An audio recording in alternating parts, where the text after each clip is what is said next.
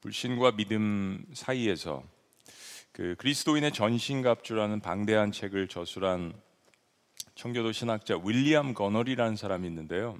이런 이야기를 했습니다. 한 영혼이 구원을 받으면 하나님 나라에는 기쁨의 벨이 울려 퍼지는 것과 동시에 지옥에는 비상벨이 요란하게 울려 퍼진다. 네.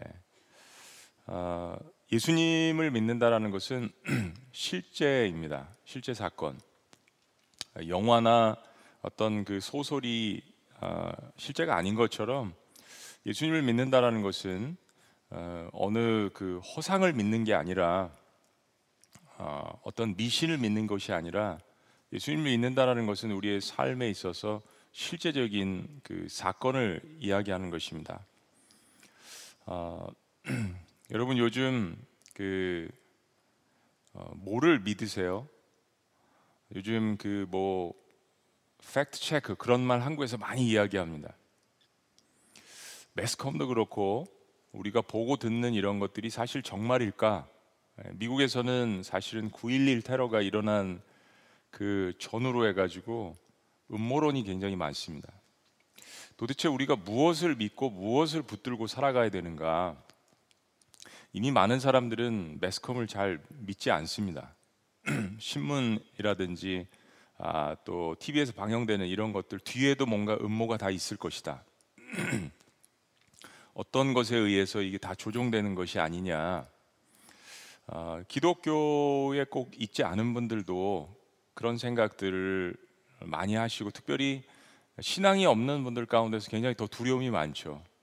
내가 이 세상을 살아나가는데 무엇에 믿음을 부여하고 또 무엇을 붙들고 살아나가는가에 대한 고민이 굉장히 많습니다. 특별히 지금은 코로나 시대입니다.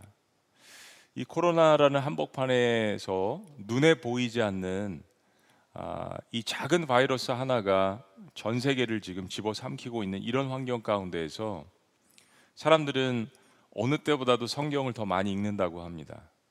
성경을 읽어주는 그 앱이 10배가 더 늘어났다는 그런 보고서를 많이 듣습니다.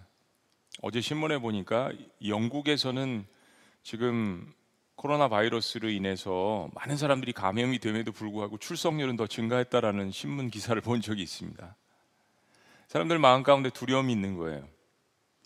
아, 이게 눈에 보이는 게 다가 아니구나. 눈에 보이지 않는 작은 바이러스 하나가 우리 인생 전체를 아니 지구 전체를 이 정도로 휘어감을 수 있을 정도의 능력이라면 이게 눈에 보이는 것이 이게 다가 아니고 눈에 보이지 않는 그 어떤 것들이 우리의 삶을 지배하고 있고 우리의 삶을 컨트롤하고 있지 않는가 이런 생각들을 아, 신이 없다라고 생각하는 사람들도 요즘 많이 하고 있습니다.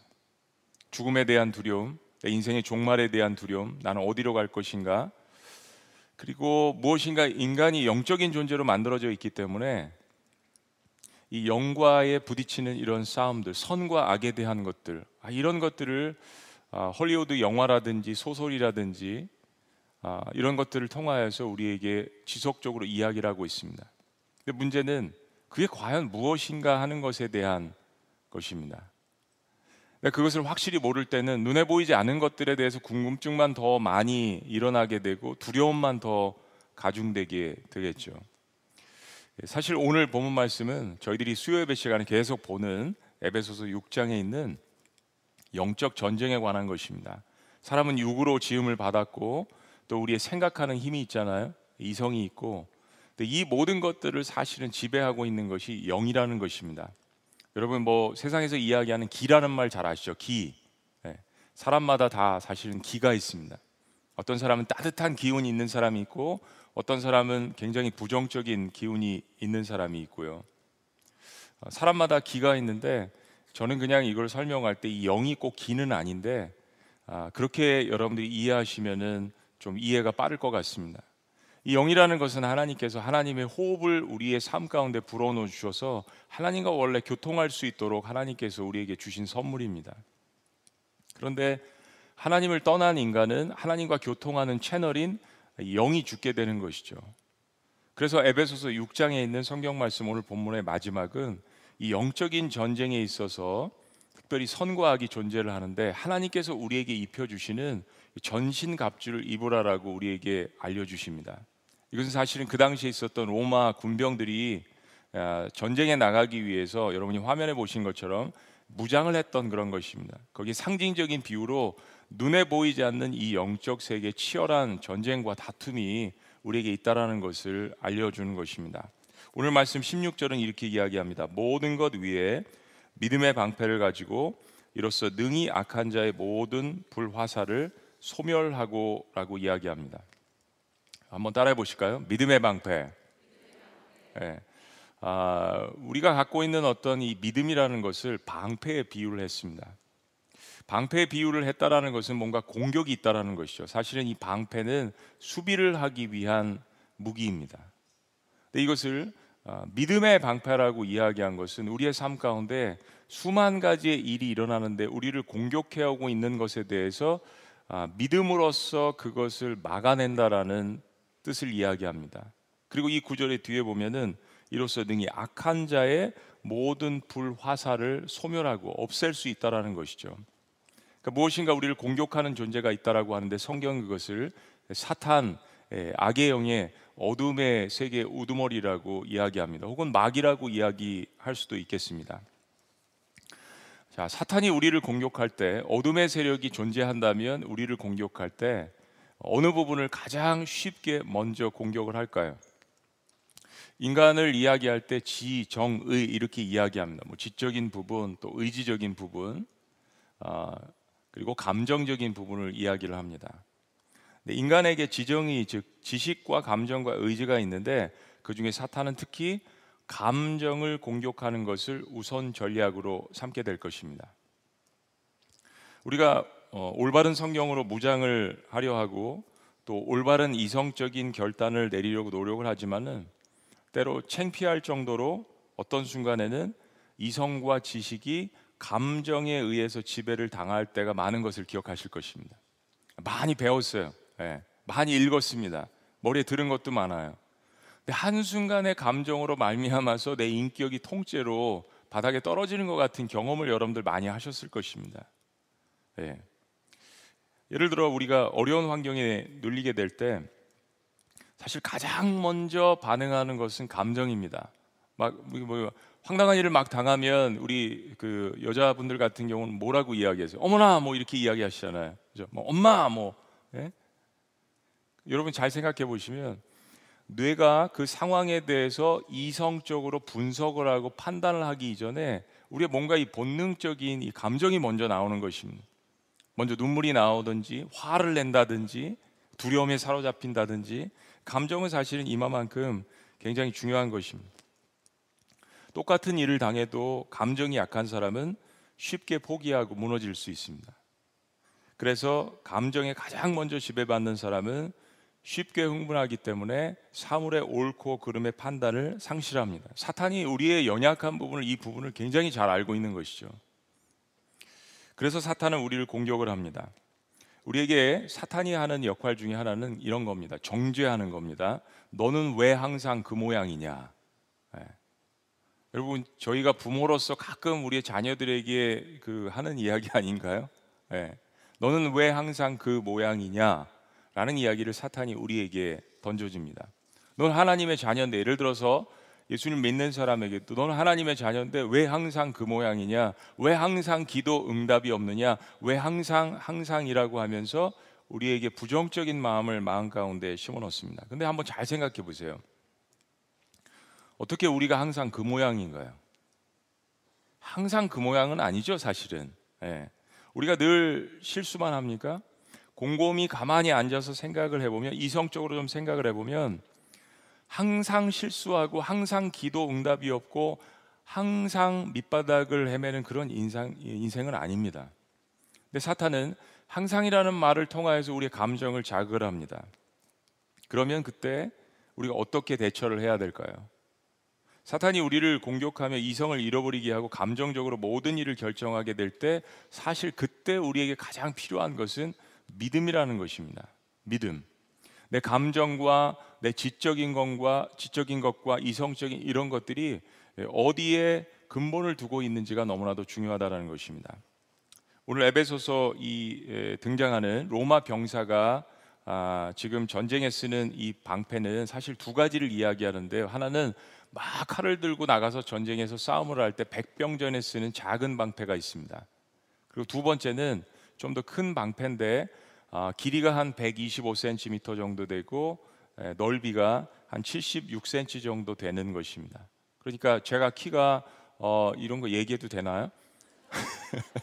181cm인데 어, 이게 125cm예요. 그러니까 적이 불 화살을 공격을 하면 약간 몸을 숙여서 이 방패로서 적의 불 화살과 화살의 공격에 대해서 막아내는 것입니다. 하나는 백병전을 할 때 쓰는 작은 방패. 오늘 본문 말씀에서 이야기하는 것은 불 화살을 막는 아, 이 두 번째 큰 방패를 이야기하는 것입니다. 이 방패는 당시에는 쇠로 많이 만들지 않았습니다. 무겁잖아요. 그래서 동물의 가죽을 여러 개를 겹겹이 만들고 거기에다 역청 기름을 발라서 불화살을 많이 쓸 때 불이 잘 꺼질 수 있도록 거기에 물도 묻혀 놓고요. 그런 곳에 아, 굉장히 효과적으로 당시에 로마 군인들이 다른 민족들과 싸울 때 그것에 대비하는 무기로서 온전하게 쓰여졌던 것입니다. 사탄이 우리에게 자주 쓰는 전략은 우리의 마음에 아, 부정적인 시각을 통해서 불신을 심어주게 됩니다. 불신, 원망, 불평. 아, 그런데 이것을 오늘 본문 말씀에서 불의 비유를 한 것입니다. 야고보서 말씀을 보면은 사실 이 야고보서 3장 말씀에 혀에 대한 이야기가 나오거든요. 근데 이 혀에 대한 이야기는 사실은 마음에 관한 이야기입니다. 자, 굉장히 재미있는 말씀인데 한번 이 말씀을 봅니다. 야고보서 3장 4절부터 10절까지의 말씀입니다.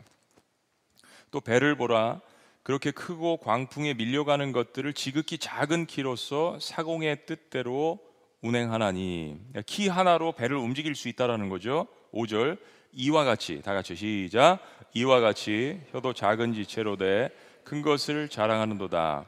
보라 얼마나 작은 불이 얼마나 많은 나무를 태우는가. 혀에 대한 것을 또 불에 대한 것으로 비유를 합니다. 6절 혀는 곧 불이요 불의의 세계라. 혀는 우리 지체 중에서 온 몸을 더럽히고 삶의 수레바퀴를 불사르나니 그 사르는 것이 지옥 불에서 나느니라. 그러니까 지옥불, 즉 사탄의 권세로부터 이런 것들이 나온다라는 것을 성경이 이야기합니다. 그러니까 영, 아, 살, 삶의 눈에 보이는 환경 가운데 일어나는 일들이 behind story, 그 뒤에서 어떤 것들이 작용을 하고 있는지를 이야기하는 것이죠. 자, 7절 좀 더 보시죠. 여러 종류의 짐승과 새와 벌레와 바다의 생물은 다 사람이 길들일 수 있고 길들여 왔거니와 참 뭐 어, 끔찍한 동물들도 사람이 다 길들이는 것은 사람이 정말 만물의 영장입니다. 하나님의 영을 받았다라는 것이 증명되는 거죠. 자, 그런데 8절 다 같이 시작. 혀는 능히 길들일 사람이 없나니 쉬지 아니하는 악이요 죽이는 독이 가득한 것이라. 아하. 쉬지 아니하는 악이래요. 죽이는 독이 가득한 것이래요. 참 그래서 어떤 의미에서 우리 현대인들은 침묵이 참 중요한 것 같습니다. 자, 그런데 이것이 불평과 불만이라는 것을 쏟아놓는 통로가 된다라는 것입니다. 네, 이 혀가요. 마음의 문제라는 것이죠. 자, 9절. 이것으로 우리가 주 아버지를 찬송하고 또 이것으로 하나님의 형상대로 지음을 받은 사람을 뭐 한다고요? 저주한다. 한쪽에서는 찬송을 하다가 또 예배가 끝나고 뭐 모임이 끝나고 성경 말씀을 덮으면 그 다음에 상황 가운데에서 일어나는 일들 속에서 사람을 저주할 수 있다라는 얘기. 우리도 자녀들이나 사람들 너는 왜 항상 그 모양이니? 사탄에게 쓰임을 받는 그런 순간들이 있는 거죠. 10절 다 같이 시작. 한 입에서 찬송과 저주가 나오는도다. 내 형제들아 이것이 마땅하지 아니하니라. 네. 혀에 대한 세계를 이야기했지만 이것은 마음에 대한 이야기입니다. 사탄이 안간힘을 쓰면서 여러 가지 상황을 만들어서 우리와 하나님 사이를 이간질하게 만듭니다. 사람과 사람 사이를 이간질하게 만듭니다. 가족과 형제 간의 사이를 갈라놓게 만듭니다. 사탄의 역할이라고 그랬습니다. 디아블로스 사탄의 뜻은 어느 사이에 폭탄을 던지다 그런 뜻입니다. 사람 사이를 갈라놓는 거예요. 공동체도 사멸 분열되게 만듭니다. 한 사람의 불평이 가족 전체를 망가뜨릴 수도 있고요. 한 사람의 불평이 공동체 전체를 망가뜨릴 수 있을 만큼 불신과 불평이라는 것은 너무나도 무거운, 무서운 것입니다. 근데 이 모든 것들이 우리의 감정과 굉장히 밀접하게 연관이 되어 있다라는 것입니다. 뭐 많이 배우면 뭐예요? 가방끈이 길면 뭐 합니까?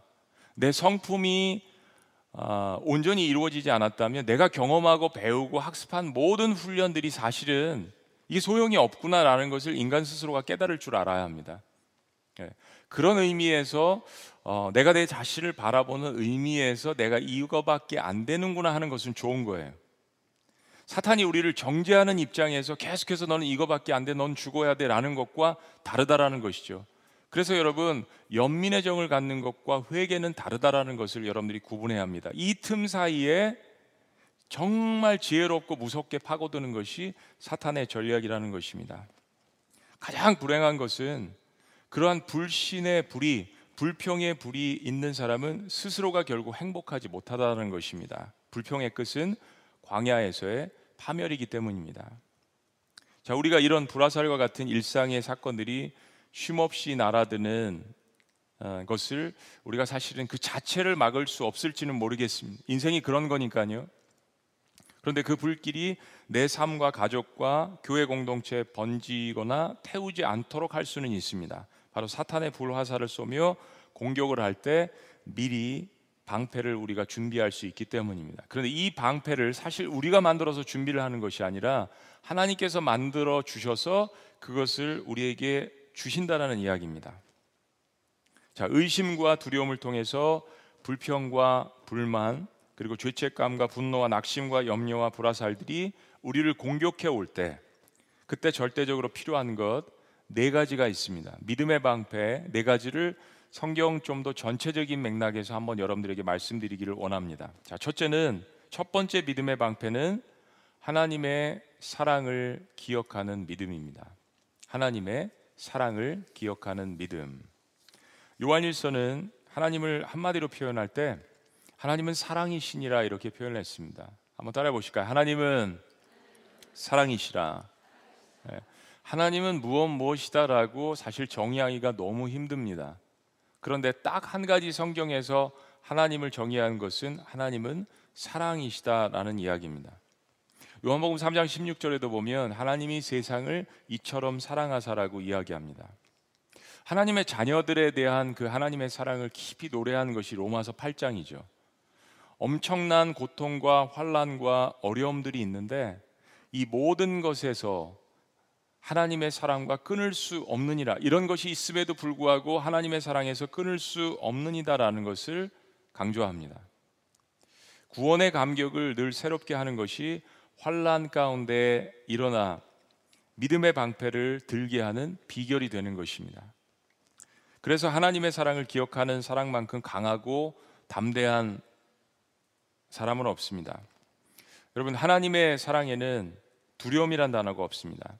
그러니까 이런 거예요. 하나님의 존재는 어, 하나님을 대적하는 자들에게는 두려움의 대상이겠지만은 하나님의 자녀에게는 사랑의 대상입니다.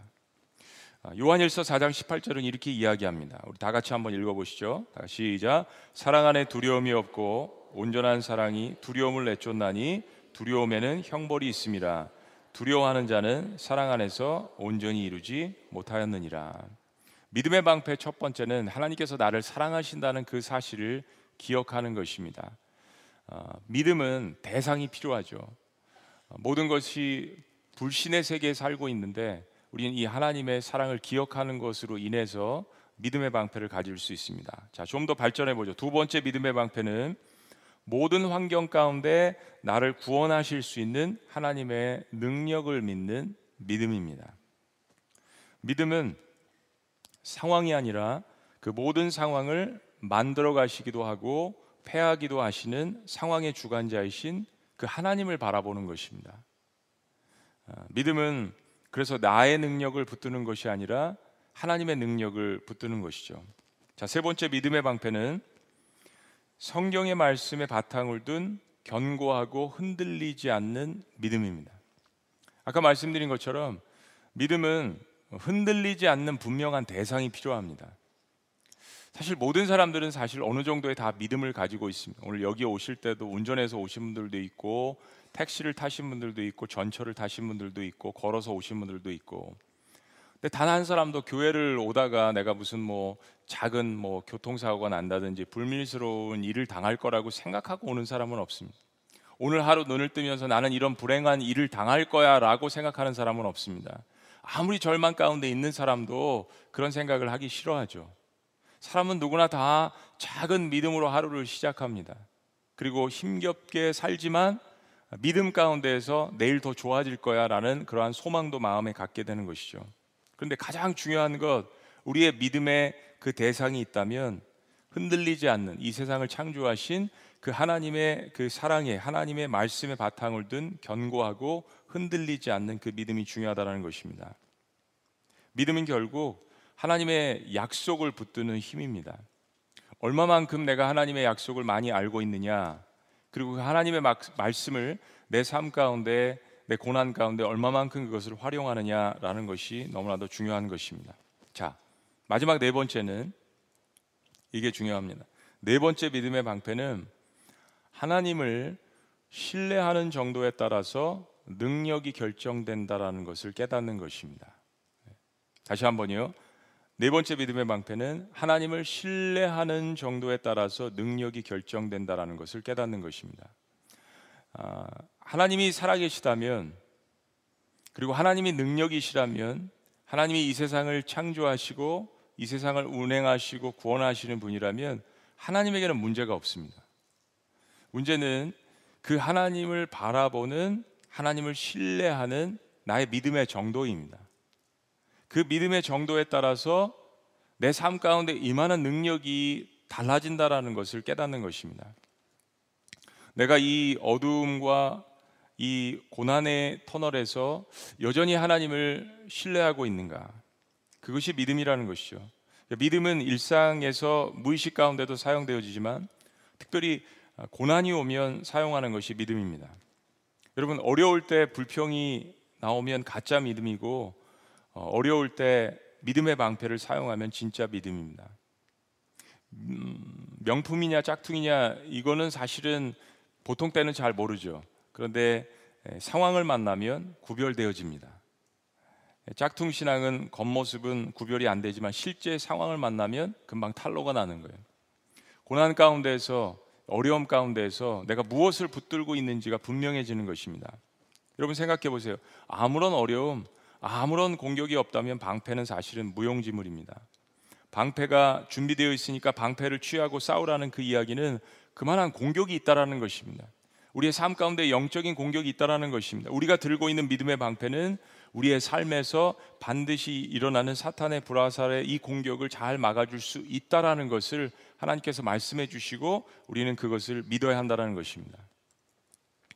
신뢰와 믿음에 관한 유명한 일화가 있습니다. 예. 저의 머리를 사랑한 어느 여인의 이야기입니다.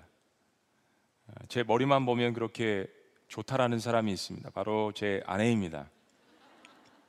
무슨 이야기냐면요. 제, 제 머리가 좋다라는 이야기가 아니라 머리카락을 그렇게 잘라주고 싶어 했습니다. 네, 어, 제가 목회 초년생 시절에 미용실 갈 돈도 없고 또 시간도 없어서 어, 어, 제가 막 이렇게 고민하고 있는 이런 모습을 보더니 어느 날 갑자기 돈을 좀 달라고 어, 저희 아내가 그러더라고요. 그러면서 미용 그 도구를 샀습니다. 거금을 들여서 뭐 여러 가지 도구를 샀습니다. 자기가 한번 잘라보겠다는 거예요. 한 번도 머리를 잘라본 적이 없습니다. 어, 한 20년 전 일인 것 같은데요. 제가 지금도 기억에 또렷한 게 머리를 제 머리를 믿음을 가지고 맡겼는데 한 시간 반을 잘랐습니다. 토요일에 머리를 깎은 후에 주일에 교회를 다 갔습니다. 설교 전에 이렇게 성도님들이랑 막 인사를 나누는데 성도님들의 반응이 제 머리 스타일을 보시더니 웃으시는데 그 웃음이 이전까지 제가 보던 웃음이 아닙니다. 너무나 미묘한 웃음을 지으시면서 하시는 말씀들이 지나가시면서 목사님 참 믿음이 대단하시네요. 그래서 아니 왜요 그랬더니 아니 공인인 목사님이 미용사도 아닌 사모님한테 어떻게 머리를 맡기시냐고 뭐 이제 웃으면서 서로 그런 이야기를 했죠. 거기까지는 괜찮았습니다. 근데 설교를 하기 전에 아, 제가 맨 앞자리에 앉지 않습니까? 맨 앞자리에 앉았는데 이상하게 머리가 서늘하는 거예요. 아, 많은 성도님들께서 저의 잘생긴 뒤통수를 쳐다보시나 보다 이런 생각이 들었는데 그런데 나중에 알고 보니까 머리 뒤에 아, 음, 도장보다 더 큰 구멍이 두 개가 있었던 겁니다.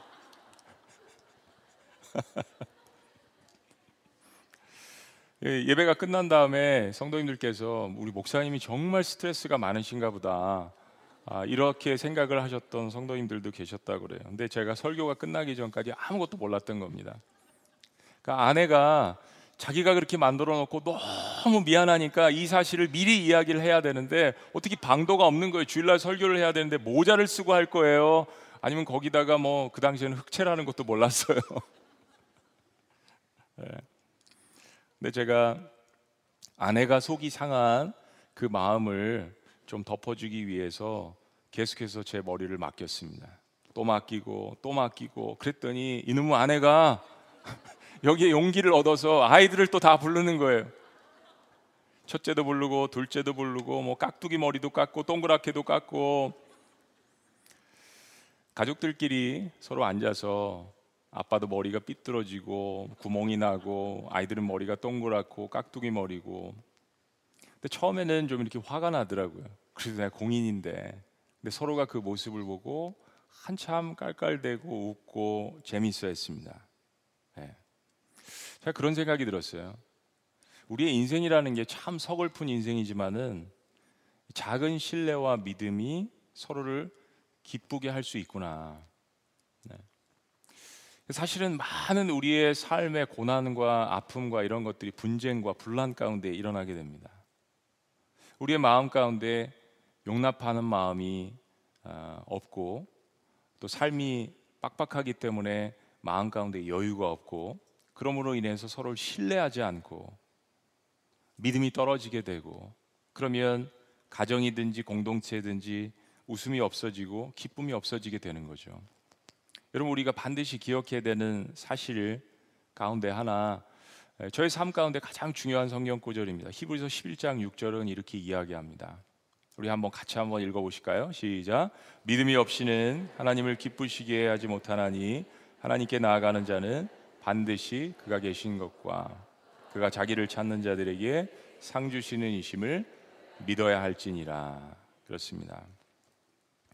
어, 오늘 처음 교회 나오신 분들도 어, 하나님을 잘 모르시는 분들도 이 말씀을 한번 기억해 주셨으면 좋겠어요. 믿음이 없이는 하나님을 기쁘시게 할 수 없대요. 하나님은 전능하신 대상자입니다. 만약 신이 존재한다면 그분은 무소부재하시고 무엇이든지 하실 수 있고 불가능이 없으신 분이에요. 근데 인간은 연약한 존재입니다. 근데 연약한 존재인 인간이 하나님 앞에 나아갈 때 믿음으로 나아갈 수 있다라고 이야기합니다.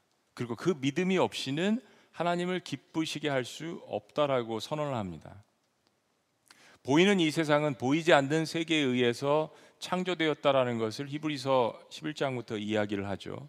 그러면서 그 가운데 탄생한 말씀이 이 말씀입니다. 그러면서 또 한 가지 이야기하는 것은 하나님께 나아갈 때는 반드시 하나님께서 살아계신 것과 그리고 그 하나님의 살아계심을 믿고 그 하나님 앞에 아, 나아가는 자들은 하나님을 찾는 자들에게는 하나님께서 축복을 하시고 복을 내려 주시고 보호하신다라는 상 주신다라는 그것 자체도 믿고 나아가는 것이 필요하다는 이야기입니다. 여러분 하나님을 믿는다고 하면서 불신의 마음을 가지고 하나님께 나가는 사람이 있을까요? 가족을 사랑한다라고 이야기하면서 불신의 마음을 가지고 나가는 사람들이 있을까요? 사실 뭐 우리 그런 이야기 많이 하죠. 사람은 신뢰의 대상이 아니라 사랑의 대상이다. 근데 여러분 그게 어떤 의미에서는 맞고요. 어떤 의미에서는 틀립니다. 저도 목회를 하다 보니까 사람을 믿지 않으면 목회를 할 수 없더라고요. 저희 아내가 저에게 대해서 한 가지 지적하는 게 있습니다. 당신은 너무 사람들을 잘 믿는다고요. 그래서 제가 그 말을 곰곰이 오랫동안 생각해 보다가 이런 이야기를 한 적이 있습니다. 사람을 믿지 않고 어떻게 목회를 할 수 있겠는가라고요. 저 사람이 저에게 해를 줄 것도 알고 사기를 칠 것도 알고 가끔가다 성도님들이나 교육자들이 찾아와서 목사님 그거 도와주시면 안 돼요. 그 단체 도와주시면 안 돼요. 그거 뭐 도와주면 안 돼요. 우리가 믿지 않고 어떻게 사역을 할 수 있냐고 그런 이야기를 합니다. 근데 여러분 하나님께서 우리에게 이야기하시는 거, 믿음이 없이는 하나님을 기쁘시게 할 수 없대요. 사실 보면 믿음으로 모든 세계가 지어진 줄 너희가 알지 못하느냐 하나님 말씀하셨거든요. 우리가 살아가는 것도 믿음이 없이는 사실은 되는 일이 없어요. 가족 공동체도 마찬가지고 비즈니스도 그렇고 사실은 작은 믿음을 무엇인가 부여해서 그 믿음의 대상이 실체가 허상이기 때문에 그렇지 우리는 사실 다 믿음으로 연결되어 있습니다. 그런데 그 가운데 한 가지 부족한 것이 있죠. 사랑입니다. 이 믿음은 사랑과 관련이 있습니다. 네. 믿음이라는 것은 하나님의 말씀이 우리의 감정이나 우리의 경험보다 그리고 우리의 지식보다 우리가 처한 상황보다 더 우선적이고 더 확실하다는 것을 붙드는 힘입니다. 세 가지 종류의 믿음을 성경을 정리하면서 한번 말씀드리기를 원해요. 아, 성경에 보면 소돔과 고모라는 성이 나옵니다. 아브라함이 소돔과 고모라에 자신의 조카 롯이 있어서 중보기도를 열심히 했죠. 그래서 하나님께서 기회를 주셔서 이 롯의 가족은 구원을 받을 수 있는 그러한 특혜를 얻게 됩니다. 한 사람의 중보기도 때문에. 그런데 소돔과 고모라가 하늘에서 유황불이 내려와서 멸망하는 가운데 롯의 아내가 뒤를 쳐다보지 말라는 하나님의 명령을 어기고 뒤를 쳐다보게 됩니다. 롯의 아내는 하나님이란 존재를 알고 경험하지만 세상과 비교할 때 아직 세상이 좋은 사람입니다. 하나님을 알고 있어요. 네, 경험도 합니다. 성경에도 많이 나오잖아요. 그러니까 세상이 세상의 죄와 욕망이 주는 기쁨이 더 좋은 겁니다. 네. 엘리야가 이스라엘 백성들을 모아놓고 선택하라. 아, 하나님과 세상 사이에서 선택하라라는 그러한 질문을 던집니다. 도전을 던집니다. 두 번째는 성경에 요나라는 인물이 나오거든요. 근데 하나님도 믿고 말씀도 믿지만 자신의 감정과 고집의 근거에서 결정하는 사람입니다. 네, 알아요. 아는데 항상 결정할 때 보면 내 감정과 내 고집과 내 경험과 내 판단에 의해서 결정을 합니다. 세 번째는 여호수아와 갈렙이라는 사람입니다. 이스라엘 백성들이 이제 이집트에서 나와서 어, 광야에서 한 1년 정도 조금 지난 그 시점에서 하나님께서 이제 어, 가라고 하시는 그 가나안 땅을 정복하려고 그 가나안 땅에 12명의 정탐꾼을 스파이들을 보냅니다. 근데 그 가나안 땅에는 사실적으로 전쟁에 능한 사람들이 살았고 그리고 이미 어느 정도 나라와 국가 민족이 형성되어 있고 아주 강력한 그런 민족이었습니다. 거기에는 네피림의 후손들이라고 불리우는 굉장히 거대한 아, 그러한 사람들이 살고 있었습니다. 정탐꾼 12명은 어, 이스라엘 백성들 중에서 날리고 뽑힌 사람들입니다. 얼마나 능력이나 판단력이나 지적인 것뿐만 아니라 육신적인 능력이 사실은 특공대들이죠. 근데 이 12명 중에서 10사람이 악평을 합니다. 우리는 어, 우리는 메뚜기다. 그들은 거인이고 이거는 싸움이 도저히 승산이 없다. 라는 것을 12명 중에 10명이 이야기를 합니다. 이 부정적인 보고를 듣고 이스라엘 백성들 200만 명, 300만 명이 다 같이 하나님 앞에 불평을 합니다. 그 중에 유독 여호수아와 갈렙이라는 사람은 완전히 반대되는 이야기를 합니다. 어, 이 다수인 10명은 저들은 거인이고 우리는 메뚜기니 싸움의 승산이 없다라는 보고를 하는데 이 여호수아 갈렙은 그들은 우리의 밥이다라고 이야기를 합니다. 그들은 우리의 밥이다. 이거 완전히 어떤 전세나 상황을 보면서 완전히 반대되는 이야기를 하지 않습니까? 그런데 여호수아 갈렙이 그렇게 이야기를 한 데는 이유가 있습니다. 바로 그들의 그 믿음의 대상이 하나님의 약속이었습니다. 너희는 가나안 땅을 정복할 것이다.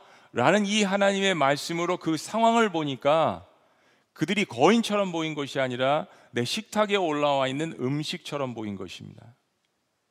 불평과 불신과 그런 눈으로 원망의 눈으로 가나안에 있는 족속들을 보니까 거인처럼 보였던 사람들과 달리 이들은 그들의 모든 믿음의 대상을 하나님의 말씀 가운데 왔습니다.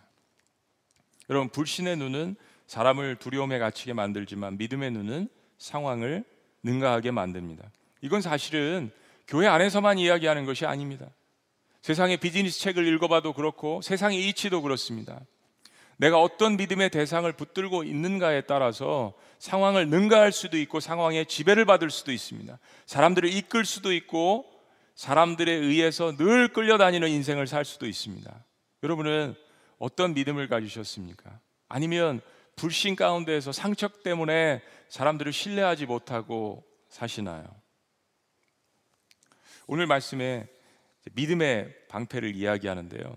이 믿음을 제가 사랑이라고 말씀을 드렸습니다. 요한일서 4장 7절에서 10절을 보면 하나님께서 우리 손에 들려주시고자 하는 이 믿음의 방패가 무엇인지를 이야기합니다. 자, 한번 보시죠. 아까 하나님은 사랑이시다라는 말씀이 이 말씀 가운데 탄생했습니다. 사랑하는 자들아, 우리가 서로 사랑하자. 사랑은 하나님께 속한 것이니 사랑하는 자마다 하나님으로부터 나서 하나님을 알고 사랑하지 아니하는 자는 하나님을 알지 못하나니 다 같이 시작. 이는 하나님은 사랑이심이라. 그리고 이렇게 이어집니다. 하나님의 사랑이 우리에게 이렇게 나타난 바 되었으니 하나님이 자기 독생자를 세상에 보내심은 그런 말미암아 우리를 살리려 하심이라. 10절 다 같이요. 시작. 사랑은 여기 있으니 우리가 하나님을 사랑한 것이 아니요 하나님이 우리를 사랑하사 우리 죄를 속하기 위하여 화목 제물로 그 아들을 보내셨습니다. 우리는 때로 우리 인생 가운데 고난이든지 어려움이든지 이런 문제가 닥치면 하나님 어디 계십니까? 이 질문을 합니다. 하나님을 모르는 사람도 어, 고난 가운데서 내가 절대자가 아니라는 사실을 알기 때문에 한계 상황에 닥치면 무엇인가 전능자에게 항변을 합니다. 그러면서 왜 하나님 나를 사랑해 주시지 않냐고 왜 신이 살아계시면 내 인생은 이 모양이라고 이야기를 합니다. 오늘 요한일서에서 이야기하는 것은 너희가 나를 사랑한 것이 아니라 내가 먼저 너희를 사랑하였다라고 하나님께서 이야기하십니다. 그 사랑은 입증이 돼야 되잖아요. 그 입증에 대해서 하나님께서 너희의 그런 원망과 불평과 상처와 고독과 고통과 어려움과 이 모든 것들을 해결하기 위해서 근본적인 문제요. 근본적인 삶의 그러한 인간이 갖고 있는 절대 고독과 아픔과 고통의 문제를 해결해 주시기 위해서 하나님의 아들을 대신 화목제물로 십자가에 못 박으셨다라고 이야기합니다. 그러면서 사랑이 여기 있다라고 이야기합니다. 그러면서 하나님은 사랑이시니라. 이 사랑을 알아야 우리의 삶 가운데 신뢰가 생기고 믿음이 생긴다라는 이야기입니다. 어, 여러분 손양원 목사님 기억하시죠? 예, 공산당원들에게 자기 두 아들의 생명을 어, 빼앗겼습니다. 그런데 그 공산당원이었던 청년을 양자로 삼았습니다. 하나님의 사랑을 보고 그렇게 한 거죠. 어, 독일의 유명한 신학자인 보네포 목사님이 있습니다. 이 목사님은 어, 독일의 나치에 대항해서 무력 항쟁도 불사했던 목사님입니다.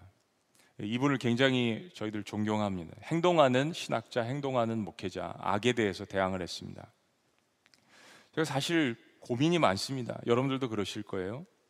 한 사람은 악인을 용서했는데 자기 자신을 죽인 그러한 악인들을 양자로 삼을 만한 사랑을 가졌고 한 사람은 막 유대인들을 죽이고 전 세계를 전쟁에 몰아넣은 그 나치의 세력에 대항해서 목숨을 두려워하지 않고 악에 항거했습니다.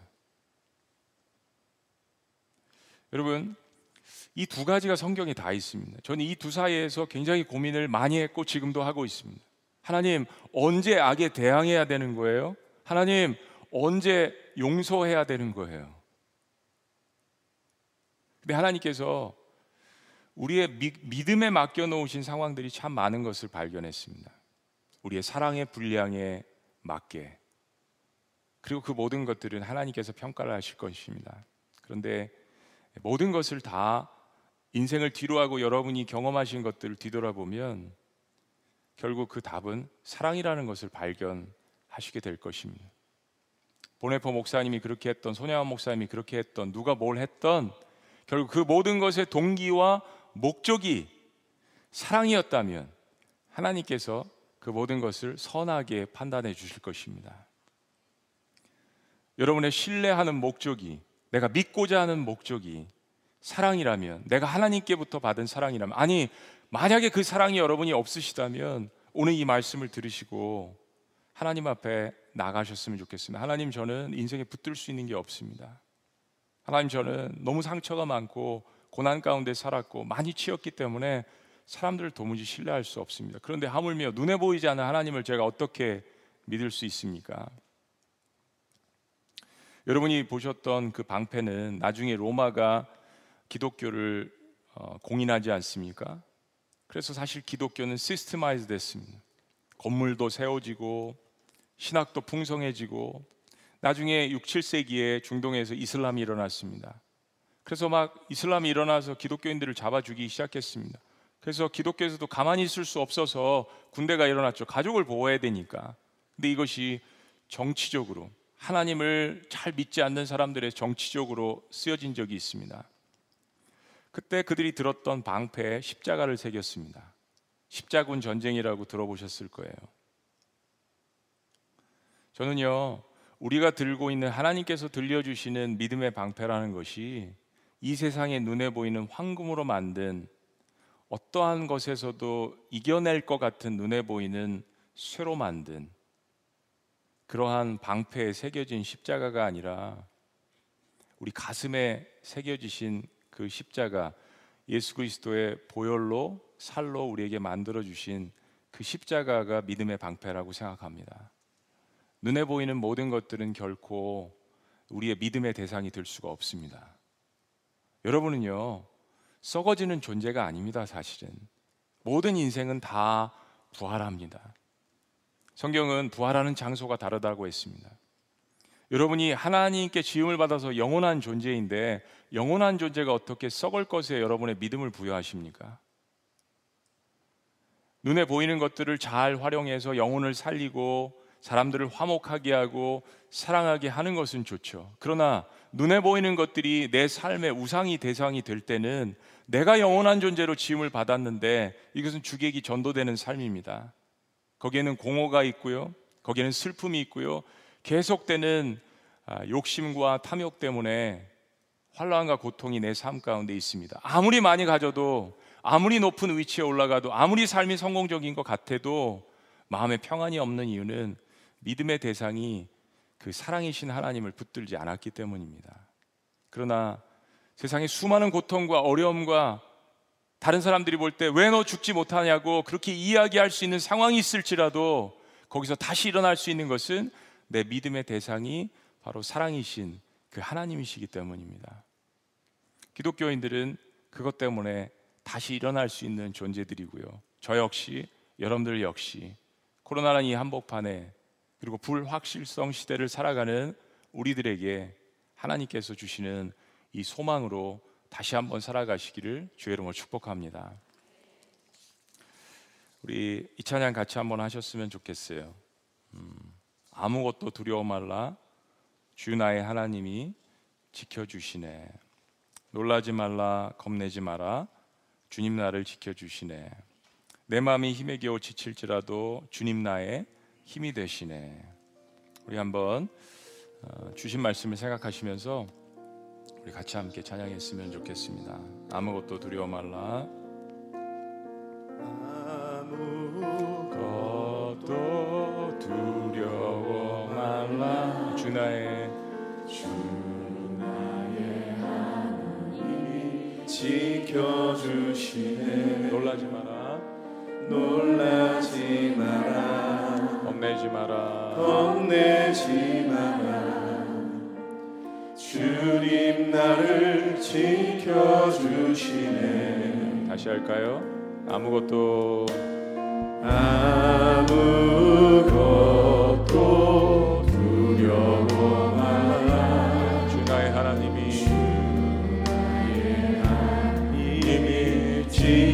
주시네. 놀라지 마라. 놀라지 마라. 겁내지 마라. 겁내지 마라. 아멘. 주님 나를 지켜주시네. 세상의 험한 풍파. 내 마음이 겨워 지칠지라도 주님 나를 나를 지켜주시네. 세상의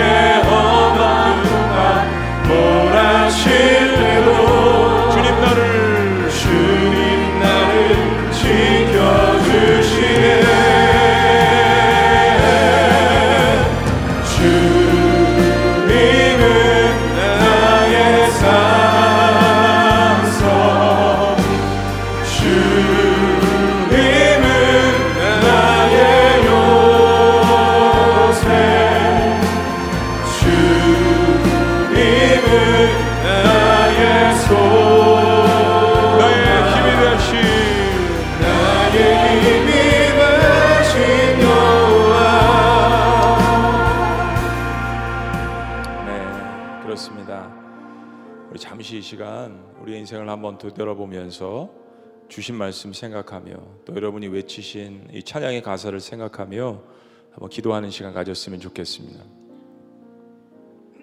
과연 나는 믿음의 대상을 온전히 가지고 이제까지 삶을 살아왔나? 그렇죠? 그리고 내가 어떤 믿음을 갖는 목적이 사랑인가? 아니면 내가 성공하기 위함인가? 사람들을 이용하기 위함인가? 예, 제가 말씀드린 하나님은요, 우리에게 믿음의 방패를 우리의 손에 들려주시는데 자신의 아들의 살과 피로 만든 그 십자가 믿음의 방패를 우리의 손에 들려주셨습니다. 하나님은 그냥 1초도 생각하지 않고 하나님은 우리에게 에, 믿으신다고 이야기하시면서 그냥 사랑해 버리신 겁니다. 우리 그런 믿음과 사랑을 소유하기를 원하죠. 여러분들 가운데서 오늘 내가 이 말씀을 듣고 하나님 저의 삶 가운데 그런 믿음의 방패가 필요합니다. 하나님의 아들을 화목제물로 저의 삶 가운데 주셨음을 제가 오늘 믿기를 원합니다. 저의 인생이 하나님 안에서 이 사랑 가운데서 거듭나기를 원합니다. 하나님 제 삶 가운데 있었던 모든 어, 희노애락 모든 것들 주님 가져가 주시고 오늘 주님께서 저에게 말씀해 주시는 그 믿음의 방패 십자가에 돌아가신 그 예수 그리스도를 저에게 주시지 않겠습니까? 저를 붙들어 주옵소서 라고 여러분 고백하시는 분들이 있다면 제가 그분들을 위해서 특별히 기도해 드리도록 하겠습니다. 부족하지만 제가 만난 그분 예수 그리스도의 이름으로 여러분을 축복하기를 원합니다. 그렇게 고백하시는 분들이 있다면 우리 자리에서 잠깐만 일어나 주시면 제가 누구인지를 알고 여러분들을 보고 함께 기도해 드리도록 하겠습니다. 우리 같이 함께 기도하는 시간 같습니다. 서로가 서로를 위해서 감사합니다. 감사합니다. 같이 오신 분들도 같이 일어나시면서 격려하셨으면 좋겠습니다. 우리 수주에서도 또 우리 영상으로 예배를 드리시는 분들 가운데서도 감사합니다. 감사합니다. 제가 늘 말씀드리지만 인간이 할 수 있는 가장 위대한 결단과 용기와 고백이라고 믿습니다. 저 역시 그렇게 예수님을 믿었고요. 언제라도 주님 부르시면 그렇게 일어나고 싶습니다. 왜냐하면 오늘 말씀처럼 우리가 먼저 하나님을 사랑한 것이 아니라 하나님께서 먼저 우리를 사랑하셨다라고 말씀하셨기 때문입니다. 감사합니다. 감사합니다. 아무도 정죄하지 않습니다. 오직 하나님만이 여러분을 판단하실 수 있고 여러분의 삶을 판단하시는 그 주님께서 여러분을 오늘 부르시는 것입니다. 여러분 한 사람을 찾으시기 위해서 오늘 이 말씀을 여러분에게 주십니다. 감사합니다. 우리 수지에서도 영상으로 보시는 분들도 자리에서 일어나신 분들 저는 볼 수 없지만 아, 저를 통하여서 하나님께서 여러분들을 위해서 안수기도해 주시고 붙드실 것입니다. 감사합니다. 우리 저를 따라서 한번 기도해 주셨으면 좋겠어요. 살아계신 하나님, 살아계신 하나님, 오늘 저를 찾아와 주셔서 감사합니다. 오늘 저를 찾아와 주셔서 감사합니다. 음, 믿음도 부족하고 믿음도 부족하고 신뢰도 부족하지만 신뢰도 부족하지만 오늘 저를 사랑해 주시는 것 감사합니다. 오늘 저를 사랑해 주신 것 감사합니다. 저의 믿음의 대상이 저의 믿음의 대상이 하나님이신 것을 고백합니다. 하나님이신 것을 고백합니다. 저의 모든 죄와 허물과 저희 모든 죄와 허물과 불신과 불신과 고통과 고통과 아픔을 아픔을 가져가 주시옵소서. 가져가 주시옵소서. 씻어 주시옵소서. 씻어 주시옵소서. 믿음의 방패를 들게 하여 주옵소서. 믿음의 방패를 들게 하여 십자가를 들게 하여 주시옵소서. 십자가를 들게 하여 주시옵소서. 저의 마음 가운데 저희 마음 가운데 하나님이 주시는 하나님이 주시는 사랑과 사랑과 믿음이 있게 하여 주시옵소서. 믿음이 있게 하여 주시옵소서. 하나님 이제부터 부족하지만 하나님 이제부터 부족하지만 주님을 저의 인생 가운데 주님을 저희 인생 가운데 주인으로 모시기를 원합니다. 주인으로 모시기 원합니다. 하나님 부족하지만 하나님 부족하지만 하나님 사랑합니다. 하나님 사랑합니다. 저를 붙들어 주시옵소서. 저를 붙들어 주시옵소서. 예수님의 이름으로 기도합니다. 예수님의 이름으로 기도합니다. 제가 여러분들을 위해서 잠시 기도할게요. 서 계시면 하나님 감사합니다. 우리 말씀을 통하여서 어, 저를 사랑한다라고 말씀하신 것, 하나님은 사랑이시라고 말씀하시는 것, 저의 믿음의 대상이 하나님인 것을 고백합니다라고 주님 앞에 나아가는 이 하나님의 자녀들을 주님께서 기억하여 주시옵소서. 오늘 주님 앞에 인간이 할 수 있는 가장 위대한 고백을 하며 자리를 벅차고 일어난 이 하나님의 자녀들, 하나님의 딸과 아들들을 주님께서 기억하여 주시되 이제 저들 마음 가운데 세상에 눈으로 보이는 황금 만능 방패가 아니라 예수 그리스도의 아들을 통하여서 새겨 주시는 그 십자가가 영원토록 있도록 주님께서 붙들어 주시옵소서. 주님은 나의 산성이십니다. 주님은 나의 요새이십니다. 주님은 나의 주인이십니다. 하나님 인쳐 주시고 붙들어 주시고 새롭게 하시고 하나님의 자녀가 되시는 놀라운 역사가 저들의 삶 가운데 있게 하여 주시옵소서. 우리를 구속하신 사랑의 이름 예수 그리스도 이름으로 축복하며 기도합나이다. 아멘. 할렐루야. 축복합니다. 환영합니다. 감사합니다. 우리 잠시 서 계시면 우리 목사님들께서 꽃이라 우리 책자를 선물해 드릴 거고요. 우리 수지도 마찬가지고 우리 영상으로 보시다가 예수님을 영접하신 분들에게는 더 복일 란이 있습니다. 그더 복일 란을 클릭하시면은 아, 여러분들을 교회로 안내할 수 있는 것들이 있거든요. 그리고 오늘 일어서신 분들 가운데 아, 우리 그 파란색 카드와 노란색 카드가 있는데요. 둘 중에 하나 여러분들이 쓰셔서 그 자리에 놓으셔도 좋고 또 나가시면서 저희 안내원들 또 목사님께 전달해 드리면 어, 여러분들만을 위해서 저희들이 기도하고 또 여러분들이 인생을 돕는 데만 저희들이 사용을 하겠습니다. 약속합니다. 걱정하지 마시고요.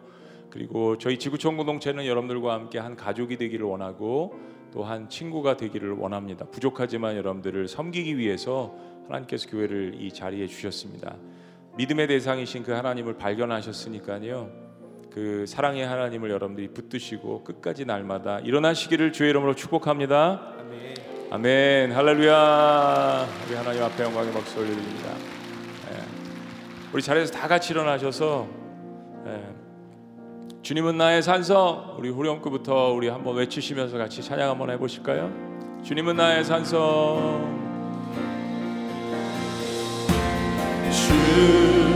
주님은 우리 손을 들고 고백합니다. 믿음으로 선포합니다. 주님은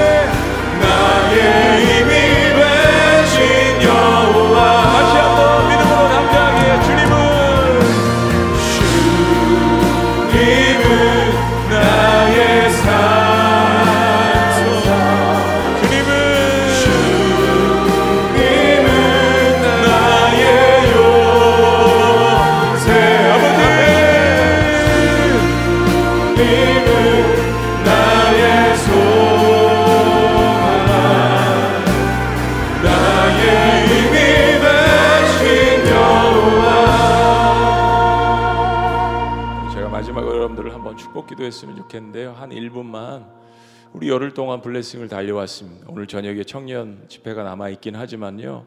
많은 사람들이 주님 앞으로 돌아왔습니다. 정말 한 사람 예수님 영접할까라는 불신, 예. 또 의심의 마음이 있었지만은 정말 하나님께서 많은 사람들을 주님께로 인도하시는 그런 놀라운 역사를 저희들이 보았습니다. 혹시나 용기가 없어서 하나님 앞으로 나오지 못하신 분들도 있거든요. 그러나 그분들도 믿음의 여정의 과정 가운데 있습니다. 우리 1분 동안 이번 어, 열흘 동안 주님께로 나오신 분들, 오늘 예수님 영접하신 분들, 내 주변에 있는 그런 분들 기억하시면서 또 아픔 가운데 있는 분들 있죠. 우리 병자들도 있고 환자들이 있습니다. 짧은 시간이지만 우리 한, 한 1분만 손을 들어서 서로를 축복하는 마음으로 하나님 그런 사랑과 또 믿음의 대상들이 우리 주변에 있음을 기억하고 주님 앞에 나아갑니다. 우리 한번 부르주시고 서로를 축복하는 마음으로 기도했으면 좋겠습니다. 기도합니다. 주님.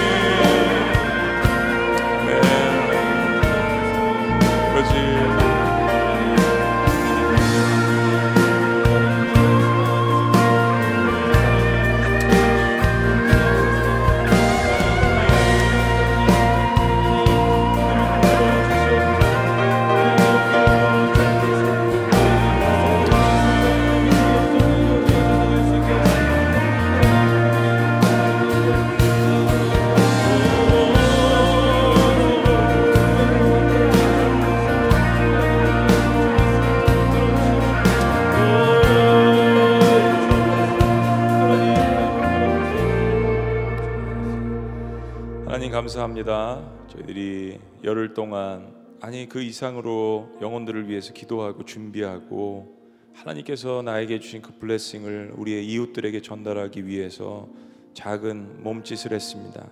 하나님 이 섬김이 계속되어질 수 있도록 지구촌 공동체를 주님께서 축복하여 주시옵소서.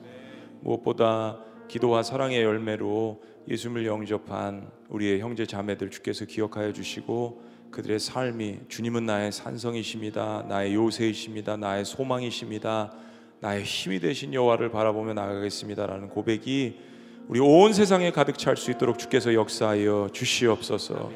두려워하지 않게 하시고 겁내지 않게 하여 주시고 우리를 영혼 가운데서 축복하시는 그 하나님을 바라보며 나아갈 수 있도록 주께서 인도하여 주시옵소서. 우리를 구속하신 놀라우신 이름 예수 그리스도 이름으로 축복하며 기도합나이다. 아멘.